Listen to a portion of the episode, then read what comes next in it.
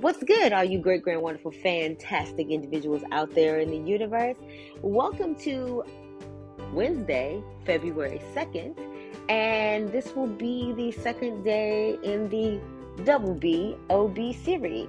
If you do not know what that is, I will absolutely re-inform you. That will be the series that covers something borrowed, something black, and oftentimes blue, where we talk about particular experiences and foundations when it comes to the food, beverage, and hospitality industry that was brought to this country off of the backs of black and brown people. That's what we're doing here in American History Month because I'm not calling it Black History Month because I have my particular reasons, and so is so forth.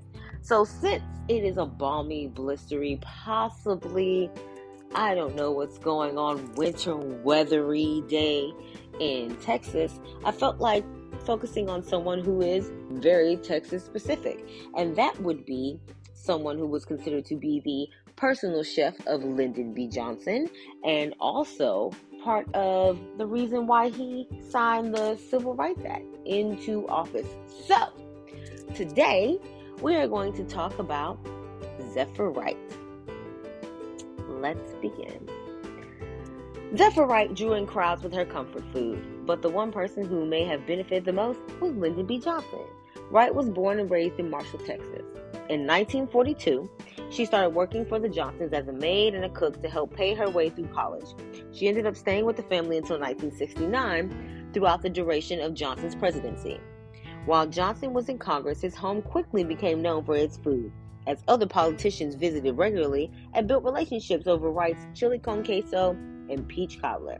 Lady Bird Johnson, to put a pin here, for those of you that may not know that Lady Bird Lake was named after Lady Bird Johnson, the wife of Lyndon B. Johnson. Here you are. Pin removed, continue. Lady Bird Johnson once wrote, I have yet to find a great chef whose desserts I like as well as Zephyr's. Wright was known to have told Johnson of her experiences with discrimination. Leonard H. Marks, the director of the United States Information Agency at the time of Johnson's presidency, was one who witnessed this. When Sammy and I drove to Texas and I have to go to the bathroom, like Lady Bird or the girls, I am not allowed to go to the bathroom. I have to find a bush and squat. When it comes time to eat, we can't go into restaurants. We have to eat out of a brown paper bag. When Johnson signed the Civil Rights Act of 1964, Wright was there. After he finished, he gave her a pen he used and said, You deserve this more than anybody else.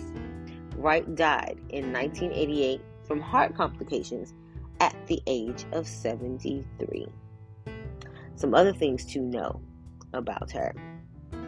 The legacy of LBJ families, Pedernales River Chili, Pedernales River Chili, has lived on long past the first family who made it famous, but the story of Zephyr Wright isn't always as well known. This chili is simple by today's standard ground meat, onions, tomatoes, salt, cumin seeds, chili powder, hot sauce, and two little old cloves of garlic that would blush at the number of ingredients that go in most chili pots these days. But more than 50 years after people started requesting the recipe from Ladybird, the Johnson family chili recipe is still making the rounds, most recently in a new book called Eating with Uncle Sam. Put a pin there. That will, we will come back to that at the end of this.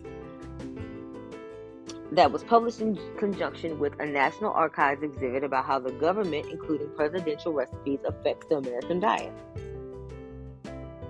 Wright often cooked chili for the family on their famous Stonewall Ranch, and after Johnson had a heart attack, so many people requested the chili recipe that the White House printed on recipe cards that could be easily mailed out, and the recipe has been printed in a number of books and newspapers in half of a century since Johnson took office.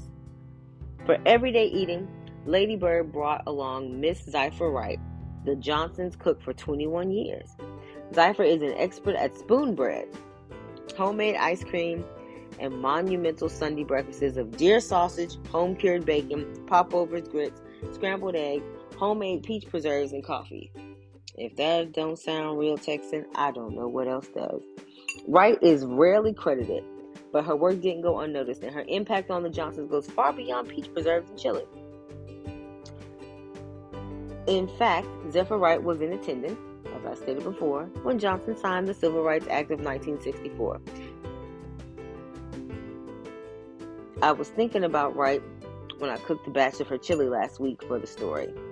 She died in 1988, but her legacy lives through her rep- recipes, even if her name isn't in capital letters at the top of the page, which normally happen with most people who worked in the background, especially when it comes to presidents and, um, unfortunately, uh, slave owners of notoriety and things of that nature back in the day there were lots of black and brown people that were in the kitchens that, of course, you guys know, worked on the plantations and things of that nature that did not get the recognition that they deserve for the foundations that they created for these people who are creating laws that continue to enslave them. But I digress.